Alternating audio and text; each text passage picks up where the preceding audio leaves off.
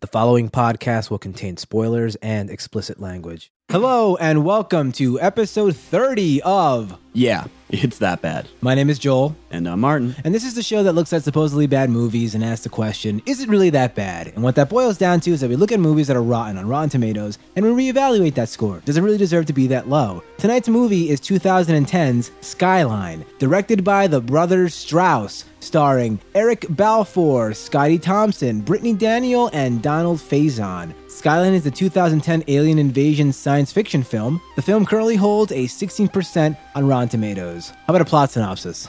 strange lights descend on the city of Los Angeles, drawing people outside like moths to a flame where an extraterrestrial force threatens to swallow the entire human population off the face of the earth. Okay, Martin, Skyline. What's your history with this thing? I actually thought that I had seen this movie previously, and upon further inspection and the actual viewing of the movie, I had come to the conclusion that no, I have never seen Then what the hell piece of- did you see? I saw Battle for Los Angeles. Oh, so you- they're, they're the same thing, right? You know what? This brings up like a really good point. I think so many extraterrestrial or alien related movies have come out in the past five years, and especially now in the past six to eight months, that it's getting like almost muddled for me. I can't keep up. Well, you know, Martin, that's funny you should say that because off the top of my head, I can think of these alien themed things. Not necessarily invasion, just like alien things. So let me see. Let me see if I can remember any of these things. Uh, District 9, Knowing the Fourth Kind, Transformers, Monsters, Skyline, Super 8, Battle Los Angeles, Cowboys and Aliens, Attack the Block, and upcoming Darkest Hour, Battleship, The Thing, Men in Black 3, Apollo 18, and on TV, there's V and Falling Skies. That's off the top of your head. Wow, that's not rehearsed at all. No, Wow, not at that was all. very impressive. Th- thank you. You know,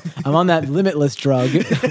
Why do you think Hollywood has such a fascination with aliens these days? I actually think that Hollywood recycles plots over and over again. For the most part, people are going to always have like a similar interest in different subject matter and it gets worn out over time and so they have to cycle them over and over again and we're back on an alien thing again that's how it seems to me It was zombies, then vampires. Right, right, Now we're right. back to aliens. Here's my theory for why we keep having these damn alien invasion movies. We got this. battleship and Yeah, Battleship is coming out. So here's my theory as to why there's all these alien invasion movies. So there's the Red Dawn remake coming out, and originally the villains was like North Korea. I think that was the villains in that. right But then they, the North Koreans got into a big uproar and they made them change it. And they changed it to some other nondescript country or whatever. I don't know. We live in an age where we can't have these clear cut villains anymore, like the Russians, like we used to have in the 80s. So we have to manufacture these fake villains. And what better than aliens from outer space? Let's do what we always do at the top of the show and uh, discuss the actors and see how you thought they did.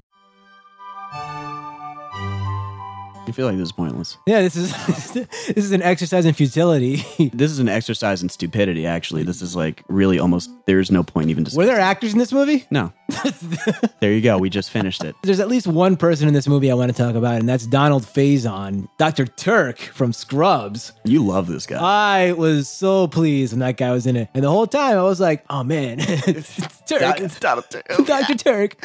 I hope he doesn't get killed. He's a surgeon. He's a surgeon. Yeah, yeah, he's untouchable.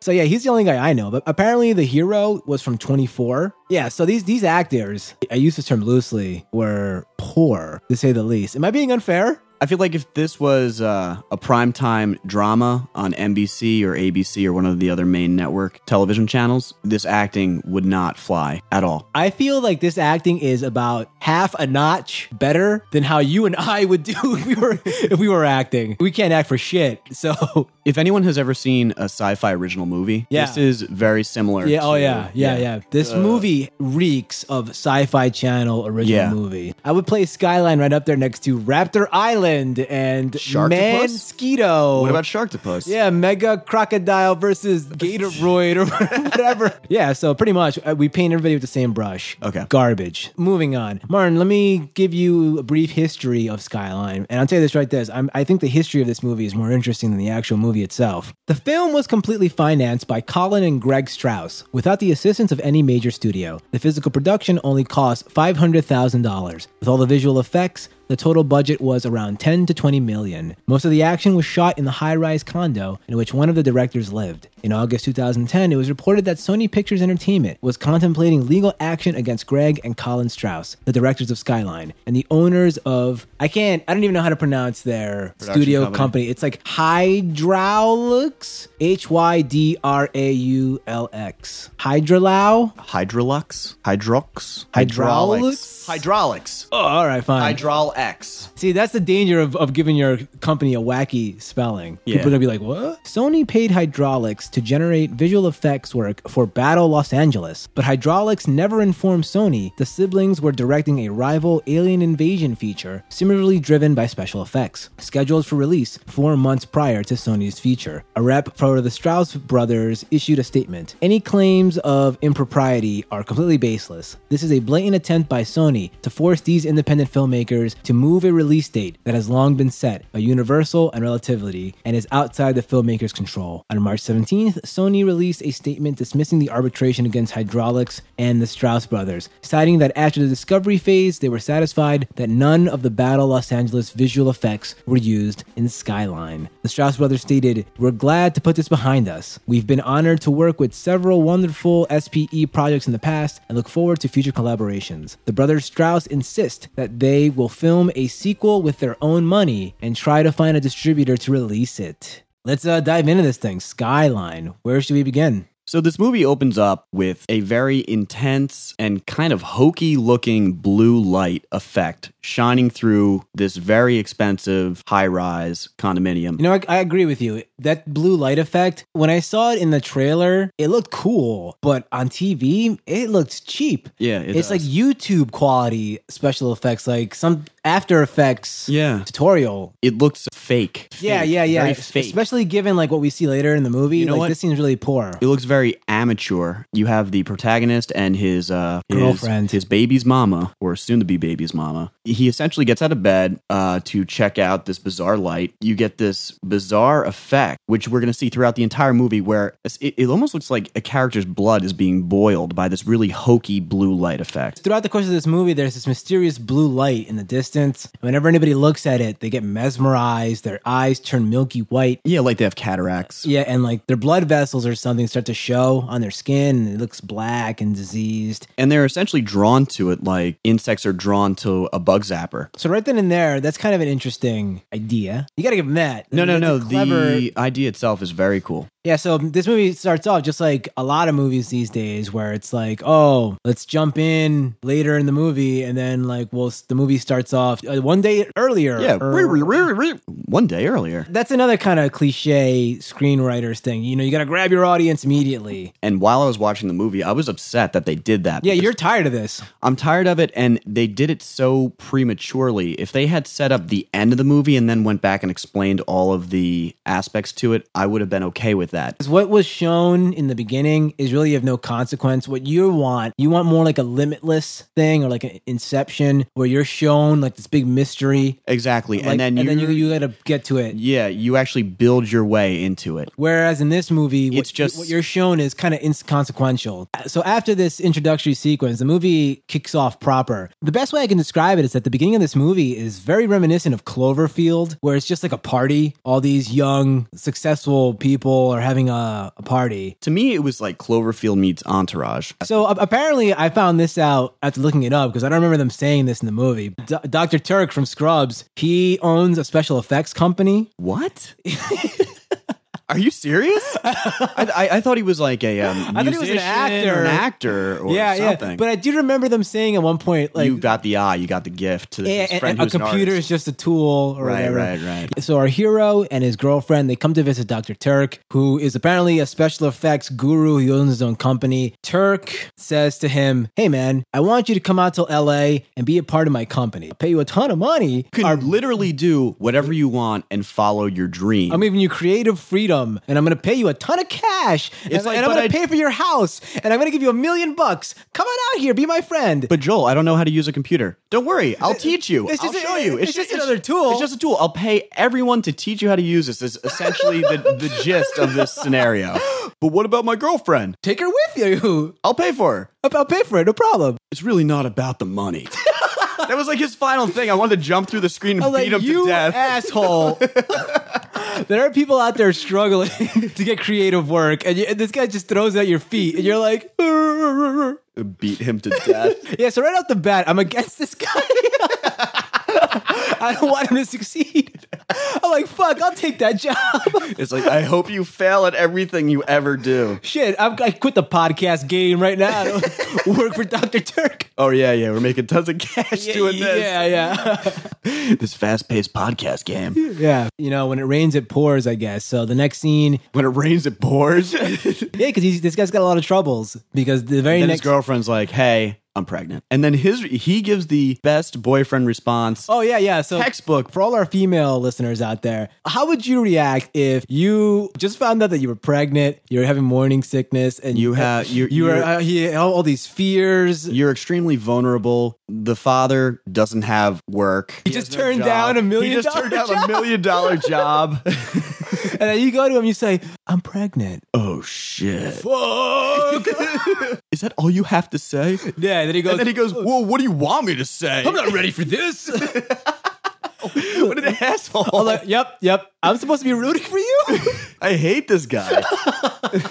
All right, so after all this BS with the party, everybody goes home. We're presented with the most famous scene from this movie that was in the trailer. It's where Dr. Turk and our hero guy, we, they go up to the roof to see what the hell's going on. And we get this shot that's in the trailer. Like, the question of the week was, what's a movie that had a great trailer, but the movie didn't cut the mustard? I'm tossing Skyline on top of that list. yeah, this Because this movie had a pretty cool teaser trailer. This movie has a really iconic image where where most UFO movies, it's like when someone's getting abducted, there's like a tractor beam and it's like pulling them up. In this movie, it's like the the spaceship has like a vacuum or something in it, and it just like just sucks everybody up off the ground. it looks interesting, but I want to say what really makes this effect is the the subtle screaming of the crowd. You know, it's funny you say that because I made a note about that. In the trailer, they had the screaming of the crowd like really loud, like ah! In this, in this, it's very subdued it's because it's, low. Yeah. because because it's very far away. You can't even hear them screaming. And I was like, oh my God, that totally takes the impact away from this. it does but- Completely. yeah, it does. It didn't make it as intense or terrifying. Yeah, like I remember when I first saw the trailer, like it gave me chills when I saw Right, like, those people right. getting sucked up and hearing them screaming. It's amazing how something so simple as like the volume of a sound effect can make or break a scene. If I don't hear human beings screaming, I mean that's the only emotional connection I have. If you take that away, I just have an image. This movie suffers with a problem that's really prevalent with movies these days where I've heard a lot of people talking about this. So I'm just going to bring it up. And I'm sure you've heard people discussing about this concept. Whereas a lot of the movies that are coming out these days, instead of them being about people, they're just a series of events. They're just things that happen in a series. Then this happened, and then that happened, and then this happened, and then that happened. And this movie is a really prime example of that. It's just a series of things with no emotional backbone to any of it. actually gra- like really glad that you brought that up because it's almost as if they know that their target audience has no attention span for emotional development for content so they just need to continue feeding them exciting events over and over and over and lead them through to the end and then they leave the a great comment that I heard someone say recently where it's like the movie exists as an ad for itself. It only exists to get you into the theater. And once they got you in there, they're like, we don't give a shit. You're here, you paid, here's a bunch of stuff. Enjoy. At this point, we find out that the main guy is sick. Like the black illness is like spreading all over his chest. And then the aliens send down this probe looking for them. And I wrote down specifically, I feel no tension. A scene that's supposed to be really tense with this like squid tentacle alien thing looking around for people and it's like grabbing, snatching people out of their houses and stuff. I, I, I just didn't care. I didn't feel anything, and I know that I should have felt tense, nervous, a little bit of anxiety. It should be scary. This is a major, major problem. This is our first encounter with the aliens, and I feel nothing at all. There's something really wrong here because you and I, we are the main demographic for this. you know? Absolutely, Like we we love sci-fi crap, you know, we'll we'll watch anything. To have our first encounter with the aliens and I just sit there stone-faced and emotionless, there's something really wrong here. All right, so it's about this point we find out that Dr. Turk's girlfriend finds out that he's been cheating on her with his assistant and she's really upset about it. She's so angry. She's like, "Oh, you pig, you cheated on me, blah blah blah blah blah blah blah." Listen, world is coming to an end outside your window. There's an alien spaceship hovering like a couple feet away from you. There's bigger things to worry about than your boyfriend kiss another girl. They see that all the spaceships are only hovering over the land and none of them are on the water. And Dr. Turk says that he has a boat. So they're like, let's go to the marina, let's take the boat, let's get the hell out of here. They're like, okay, fine, great plan. They get into a car and they, they split up into two teams, two different cars. I'm thinking to myself, this is like 30 minutes in or whatever. I'm thinking to myself, you know what? I'm really glad Dr. Turk has survived this long. I love this guy. I hope he survives because, you know, super cliche everybody knows about that they always kill off the black guy. But I'm like, you know what? He's like practically the lead. He's he's the only actual actor. Yeah, and he's the only and he's the only well-known guy. So I'm like, he's got to be bulletproof. They drive out of their car, and Dr. Turk is the first one to drive out. He's in like this Porsche. He drives his car at top speed out of the garage, and then instantaneously, a giant alien foot comically crushes his car. Right, and I'm like, oh my god, is that that's how they're gonna kill Dr. Turk off with a stupid jump scare? No, No, no, no. He survives. He rolls out. The car is completely crushed flat, and they lift The alien lifts it up and shakes it out, and then Doctor Turk flops plops out of it without a scratch on. I'm like, how is anything going to survive? it looked like a building fell on top of it. How is he going to survive that? But he falls out without a scratch. The car. I mean, I'm not exaggerating. The car wasn't even recognizable. It's flattened like a pancake. Right. Where was he? I don't know where he was. That he Yeah, survived. where did he come out of? And then it didn't even matter because uh, he tried to escape and he got sucked up by one of the alien's tentacles and. yeah, I mean, it looks like he was just kind of eaten whole. And it's around this time that we find out what the hell it is the aliens want. Usually, you'd think the aliens, they want, like, they come for resources, right? Like, they want our land, they want our water. That's logical, right? Yeah, they're very imperialistic. Yeah, and that Cowboys and Aliens movies, they want gold. That's, Yeah. that's what they're here for. Yeah. So in this movie, they're in for something a little different. First off, let's talk about the alien design. The aliens are this kind of weird mixture of, see if you can picture this at home. Try to imagine the head of the alien from Independence Day, you know, with that kind of flared out sides and all that. Imagine that head attached to the squid tentacles from, From the Matrix. Yeah, of the Sentinels from the Matrix. That's what like the main kind of like scout aliens look like. And and they they have all these tentacles and they fly around and they grab people and they grab this one guy and they they crack his skull open like a coconut And and, just they suck his brain out. slurp his brains out. a very strange thing happens when they remove these brains. Like essentially the entire brain stem, the spinal cord is completely intact. Nothing is destroyed about it. And then it starts to glow. Yeah, it's because it becomes luminescent. Like like it's a jellyfish. It's really weird. But then we see that uh, somebody drives their car into the alien and like essentially kills it. But then the alien grabs a brain and puts it into itself, and it kind of uses it as a battery source. Yeah, really weird. and, and repowers itself. So, and usually, if you have a really talented screenwriter and director and all these people, and you can come up with a kind of a plot where the aliens come to Earth and they're like, okay, fine, we're stealing people's brains. You could be okay not knowing. You could just say to yourself, okay, they're aliens. I'll never understand what it is they're doing. But in this movie, because we have absolutely no emotional connection to the characters, we don't care if they live or die. Our, our minds are left to wander because we're, we're practically pretty much we're bored half the time we're watching Right. this movie. So our minds are left to wander and, and nitpick. Like, all right, why the hell do they want brains? what are they possibly going to use it for? So is it a power source? Are they eating them? They're that advanced that they come to this world And all they they're want after is brains? That seems to be a kind of silly end game because I mean, there's only so many people on the planet.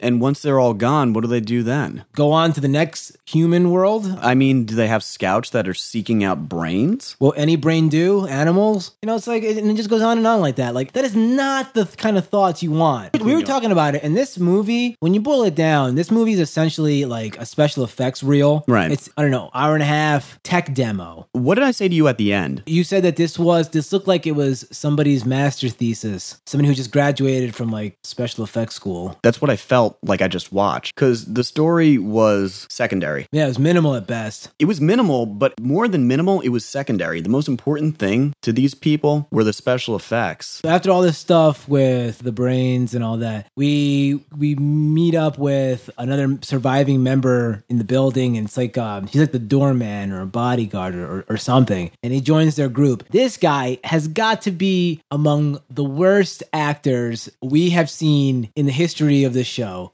Bar none, he is the worst. it's it was unreal how bad this guy was. I was blown away. I was like, oh my god, like this is really poor. But again, the the, the directors don't care. They just want to show special effects. They don't care about who they cast. right. They could have gotten anybody off the street. Which is kind of what yeah. they did. Yeah, so then they run back up to their hotel room, and uh, we see what I would say is the coolest scene in this movie. And it, it doesn't even involve any of the aliens. They're looking out the window, and the alien spaceship looks like it's like five miles away, and they're looking at it through the telescope. And the US government has shown up, and they shoot all their drones at the spaceship. And what ensues is like this cool firefight in the air where it was very Independence Day. All the drones are flying around, they're fighting the alien spaceships. And then there's like a stealth bomber in the mix, and it makes it through. Like it, it avoids narrowly getting hit. And at the last second, it fires a nuke right at the alien spaceship, and it blows up this thermal nuclear detonation right there in the middle of uh, L.A. They're viewing this from, it looked like five miles away. Yeah, like they were close enough to the spaceship that they could clearly see it from their window, and they blew up a nuclear weapon. And when they blew it up, this guy is staring at it through a telescope. He's Not only that, but, but everybody in the room is looking towards the window. The light is blinding. yeah, so this uh, nuclear weapon goes off. So if the aliens don't kill them, the radiation is gonna do them in. Which is interesting because they brought that up. Also, they brought up the radiation killing them, which I thought was great. Did the windows even blow out? No, they didn't. What strikes me as even odder is that they weren't blinded, their vision wasn't affected at all. Yeah, so they blew up the spaceship and, and it collapses down to Earth. But then it turns out, uh oh, apparently it starts repairing itself. So it was all for nothing. It's at this time that the protagonist really starts to get bothered. He's like, listen, an- a nuclear weapon just went off. If we're not killed by these aliens, we'll get killed by the fallout. We can't stay here anymore. There's an altercation, and this is kind of weird. This scene is a little strange. There's an altercation between the doorman and the protagonist. And it's at this point where he has a very visible appearance of like his arteries uh, coming like, through his skin. And It he's looks, given it looks like he manifested the effects. the effects of the light. Yeah, like his rage kind of brought out the effects of the light. and it makes him extraordinarily strong, like superhuman strength. And he lifts the man up with one hand by his neck off the floor. And this bodyguard, this guy is big. He's got Yeah. to be like 250 pounds. So let me get this straight. Let me get this straight. Aliens come down to Earth. Their master plan is to collect human brains, and the way that they get people is by they shine this light. People are mesmerized. It makes them easy to grab, and they snatch them up. So apparently, this light gives people superpowers. Why would they do that? yeah, that's it. I mean, to, it seems counterproductive to Like- me like, to give yeah. your, your prey superhuman strength. Extremely counterproductive. And, and it's ridiculous. So again, like these these screenwriters, they they write this little wrinkle in to the plot. It has no bearing whatsoever on anything at all, right? Oh, this seems like a cool thing. Let's just throw it in there. Just a thing after one thing after another after another. Right? This Right, right. sounds cool. Let's do it. This begs the question: like, if this Joker is getting powers, then at least like 200 other people in LA have, must be getting strong as well, right? It's around this point where the the United States government shows up, like the Coast Guard or whatever.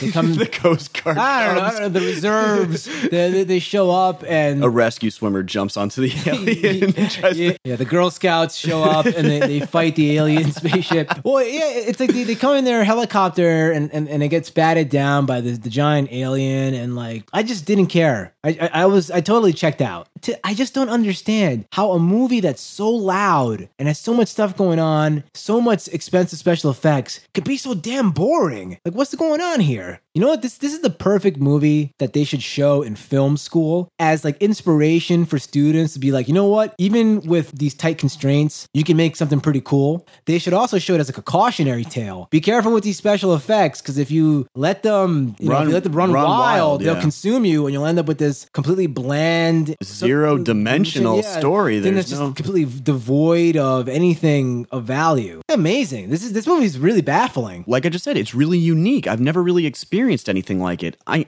I'm hesitant to call it a movie. I'm, I'm actually going to go that far, and I'm going to say that I'm hesitant to call this a movie. It's not including the audience. No, it's not. It didn't need us to be there. They were too busy fiddling around Like with this- Maya. I mean, I, I. I don't. I, I hate to say this about it, but it was almost masturbatory. This movie was no, like yeah, a visual masturbation. That's perfect. You know, like if I, I've said that before about other movies, like if they're just gonna sit there and jerk off the whole time, then why do I need to be there? I don't want to watch that. They they don't care if you watch it. Yeah, I don't need to be there. They they didn't even really care if you were there. So it's at this point where our two leads, the pregnant girl and our hero, get sucked up by the aliens and they're in the tractor beam. And as they're going up, they do one last kiss. I forgot that happened. I forgot they even kissed each other. You know why? Because I don't give a shit. It doesn't matter.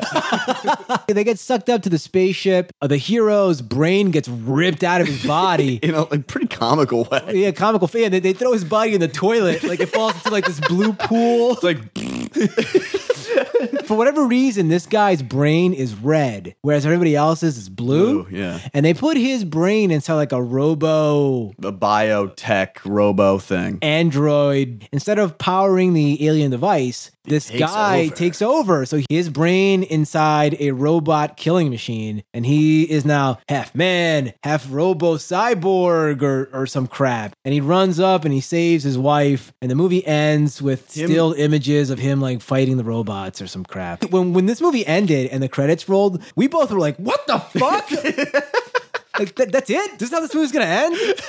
No resolution to anything. Nothing is solved. What was the point of any of that? He- Okay, I'm going to throw this out there. Concept of his brain being put into a robot shell. That's pretty cool. That's pretty cool. I'm like, I- I'm okay with that. This whole idea should have been the end of Act Two. I agree with you. And then we would have seen him as a robot in Act 3, actually fighting and defeating the aliens. I'm going to say that this movie didn't actually start until the end. And the movie that we actually want to see Hasn't happened yet. yeah. So the movie that we want is going to be Skyline 2. And we just watched this stupid teaser trailer. So there you go. That's uh, Skyline. Oh, wow. okay, Martin, let's find out what the real critics have to say about Skyline. How this managed not to go direct to DVD and actually get a wide distribution rather than just a handful of theaters is one of 2010's great cinematic mysteries. James Berardinelli, ReelViews. Skyline plays like an effects guru's resume reel, not a movie. Roger Moore, Orlando Sentinel. It's finally here, the most boring alien invasion movie ever. Joe Neumaier, New York Daily News. So, Martin, Skyline currently holds a 16% on Rotten Tomatoes. Is it really that bad? Yeah, this movie's horrible. I, I wouldn't want to watch it. I wouldn't suggest anybody watch it. I hesitate to call it a movie. This plays like like a uh, special effects resume reel. It's it, it, it's not an actual movie. So I mean, I'm gonna give it a one out of five, I guess, as far as movies go. Ouch. Yeah, this movie is really disappointing. Really, really disappointing. Like that teaser trailer was very cool. You could have made something pretty impressive. Like I said before, I'm the key demographic. That's the other reason I gave it such a low score. I mean, for me, I'm a shoe in as far as like sci-fi alien related movies go. Yeah. I'm gonna bump you up a star if anything. Yeah, yeah, So- yeah, yeah. So f- for You- to let me down so thoroughly, Yeah, shame on you. I'm willing to be lenient on this sort of thing, but Yeah. man, this movie is just a letdown. It's so dull. It's so boring. The characters are one dimensional. You don't care about anything that's going on. And then when it's over, you're like, what was the point of that? Like, what was the point of any of this? Looking back, I almost saw this in theaters back in 2010. Like, I, I, that one. yeah, wow, I really dodged a bullet. Like, man, this movie is really poor. And, and they're going to make a sequel? Like, no thanks, you know? And these are the guys who directed Aliens vs. Predator 2. So you think, okay, we'll give them a chance. Now they're going to do their own material. Right. Maybe they'll do something amazing. No, they really let me down here. This is really bad. So as for, as for me, I almost want to give this a two, but there's too much responsibility. You know, I can't, I can't let some poor kid walk, I walk, accidentally walk into this. One. Oh man, two ones in a row. I, I would never thought that I get to the point in my life where I actually miss Catwoman. okay, Mara, we got some voicemails. I'll play that for you right now. To listen to your messages, press 1. Hi, guys. This is Laura from Hubbardston, Massachusetts, and I just finished watching Skyline, and I have to tell you, I watched some of it, and then I had to pause, you know, pause for the cause, and I go out and do my thing, and then I looked at Facebook, and about 20 minutes went by, and I realized, oh, wait, I have that movie on. And it was so boring and unengaging that I had forgotten all about it. So I kind of went back grudgingly, and, and this whole movie was just such a big bore that I barely wanted to watch it from start to finish, but it was pretty darn boring. Goodbye. Hey guys, you know me, it's JV, and I'm from Bristol, PA. One day I sat down in front of the Netflix, thing and uh, turned it on. Like usual, I went to see what new movies are on, and I was like, oh, look, Skyline. I think I kind of wanted to see that. So I you know, turned it on, and there, lo and behold, Netflix thought I would like it. Netflix also thinks I would like Transformers and I did. Anyway, Skyline, I will be happy to say I did not like. I gave it two stars on Netflix's five star scale. But, you know, the effects weren't that bad, um, or at least I bought into them. Then again, I did buy into gigantic robots standing next to Shia LaBeouf, not wanting to crush him. Hey guys, Shan from Oak Hill. I just got done, literally just minutes got done watching Skyline. I thought the special effects were actually pretty good. I cannot believe that it cost as much as low as it was and how great the visuals looked. It looked like, like a movie that was probably at least triple the budget of it. I'm going to say the biggest problem with this movie was I didn't care about any of the characters. They were all strictly one-note characters. It just was just funny how they would spend their time bitching, even during Alien Invasion, about the, the stupid stuff. I mean, you can have all the best visuals in the world, but if you don't have a decent script, it doesn't really mean anything. I would just prefer watching Independence Day again.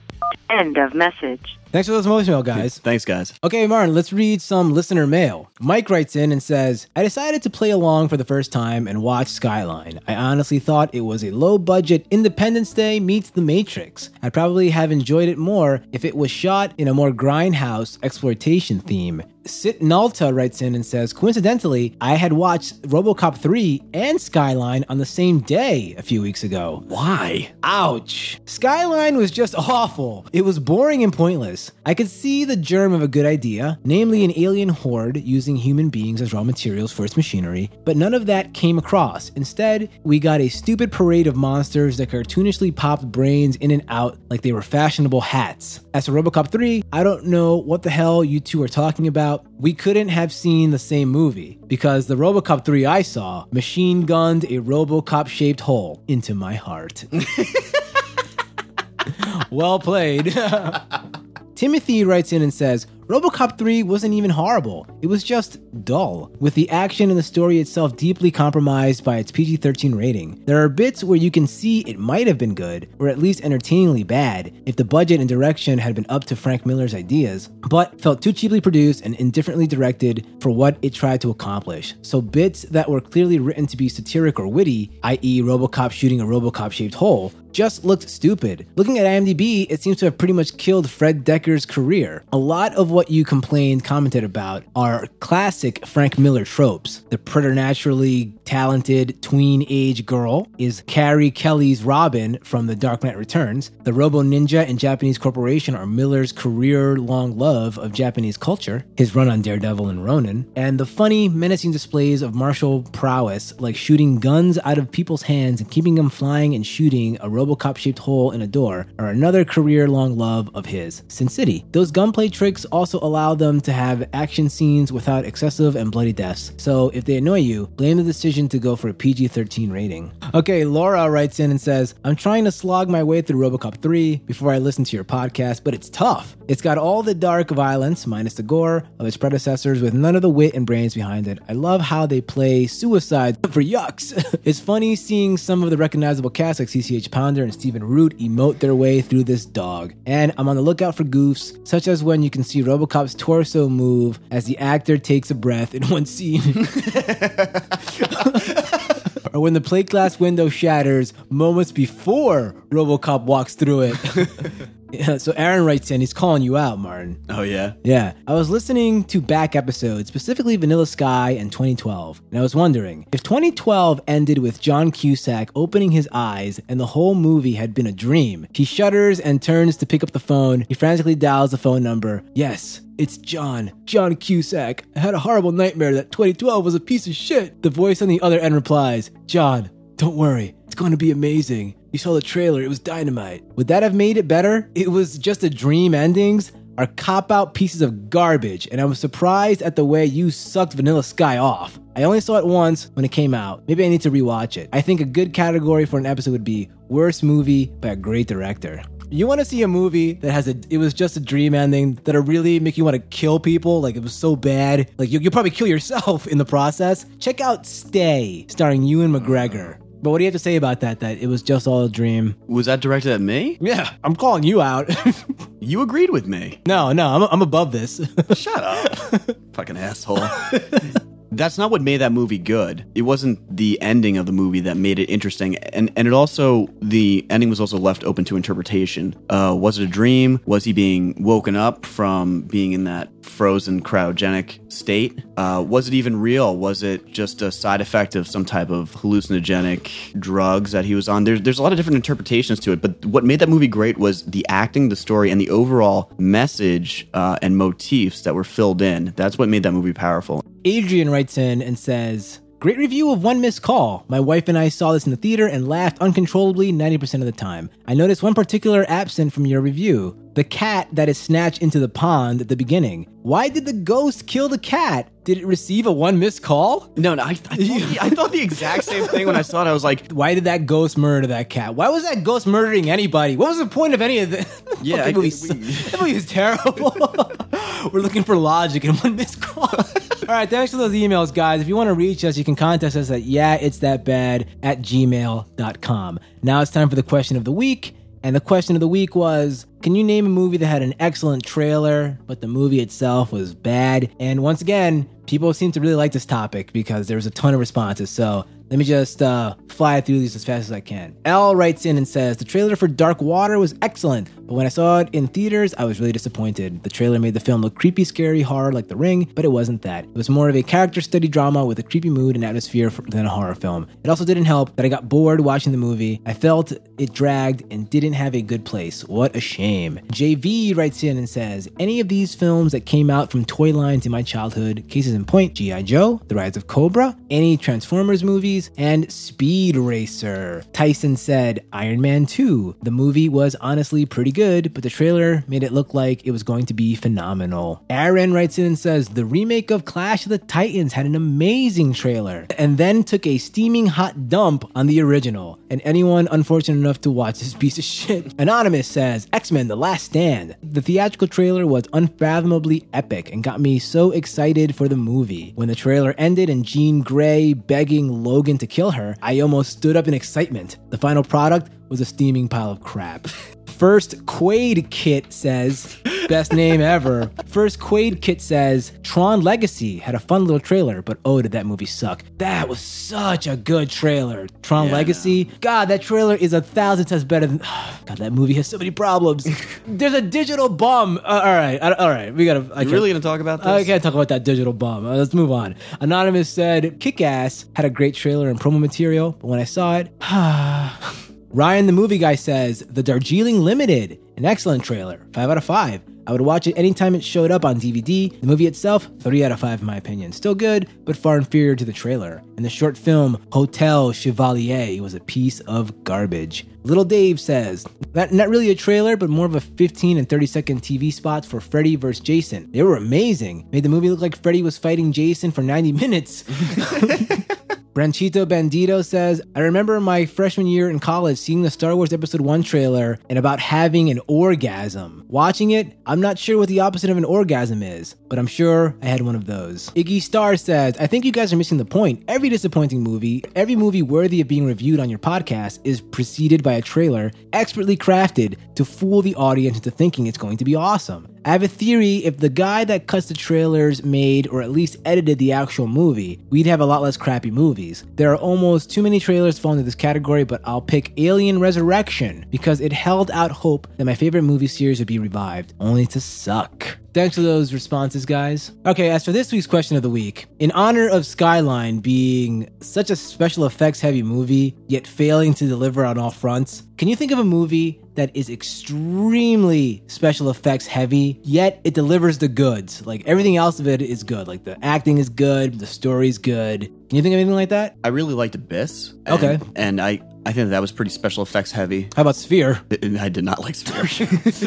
that was very Samuel L. Jackson heavy. How about Scott Pilgrim? Hey, yeah. All right, there you go. That had a ton of effects. That had a ton of special effects, and that was that was very good. All right, so what's a movie that you can think of that is really heavy on the special effects, yet it's still a really good movie? Now it's time to announce the winner of the listener's choice poll, and the choices were The Day After Tomorrow versus Pandorum. It was a Quaid off. May the best Quaid Quaid. And the winner is The day after tomorrow. Oh boy, we get to see the, the world's greatest dad, Dennis Quaid, outrunning snow or wolves. Or, This was the movie that set the bar for what a father needs to be. Yeah. and hopefully, Maybe someday when maybe- I when I become a father, I can be as good a father as Dennis Quaid I think was you the should day after tomorrow. You sit your father down and make him watch this movie. Like, Dad, you need to take notes. Dad, it's too late for us. it's too late for us, but I think you need to know what you failed miserably at doing. Sit him down. he writes me out of the will, like right there. He just pulls it out and just writes me out.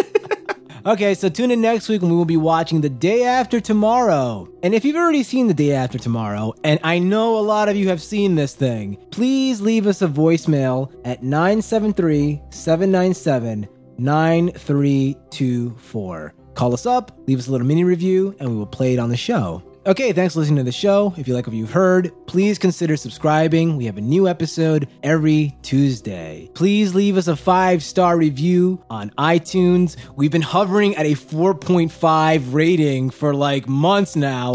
I really want to break this five star barrier. So please leave us a five star review on iTunes. These And- reviews really do help out the show. And for everybody out there that hasn't hit like on Facebook yet, Joel is aching in pain for every person that listens to this podcast and doesn't hit the like button on Facebook. He can feel it, and it's keeping him up at night. He's sweating profusely There's an emptiness in my soul when I realize that so many people have not clicked the like button. So ever, ever since I made my proclamation, many, many people have uh, entered my good graces and clicked the like button. They're the chosen few, the elite guard. I don't know what the hell I'm talking about. the elite guard. what are They're, you like making an army? they're my heralds. What am I talking about? Yeah, Anyway, what I'm trying to say is head on over to yesthatbad.com, click the like button. Button on Facebook. Yeah, yeah. Fucking idiot. You can follow us on Twitter at Yeah It's Bad. No, but seriously though, you should click that like button because we're gonna do some cool stuff with that in the future. Once again, thanks for listening to the show. See you next time.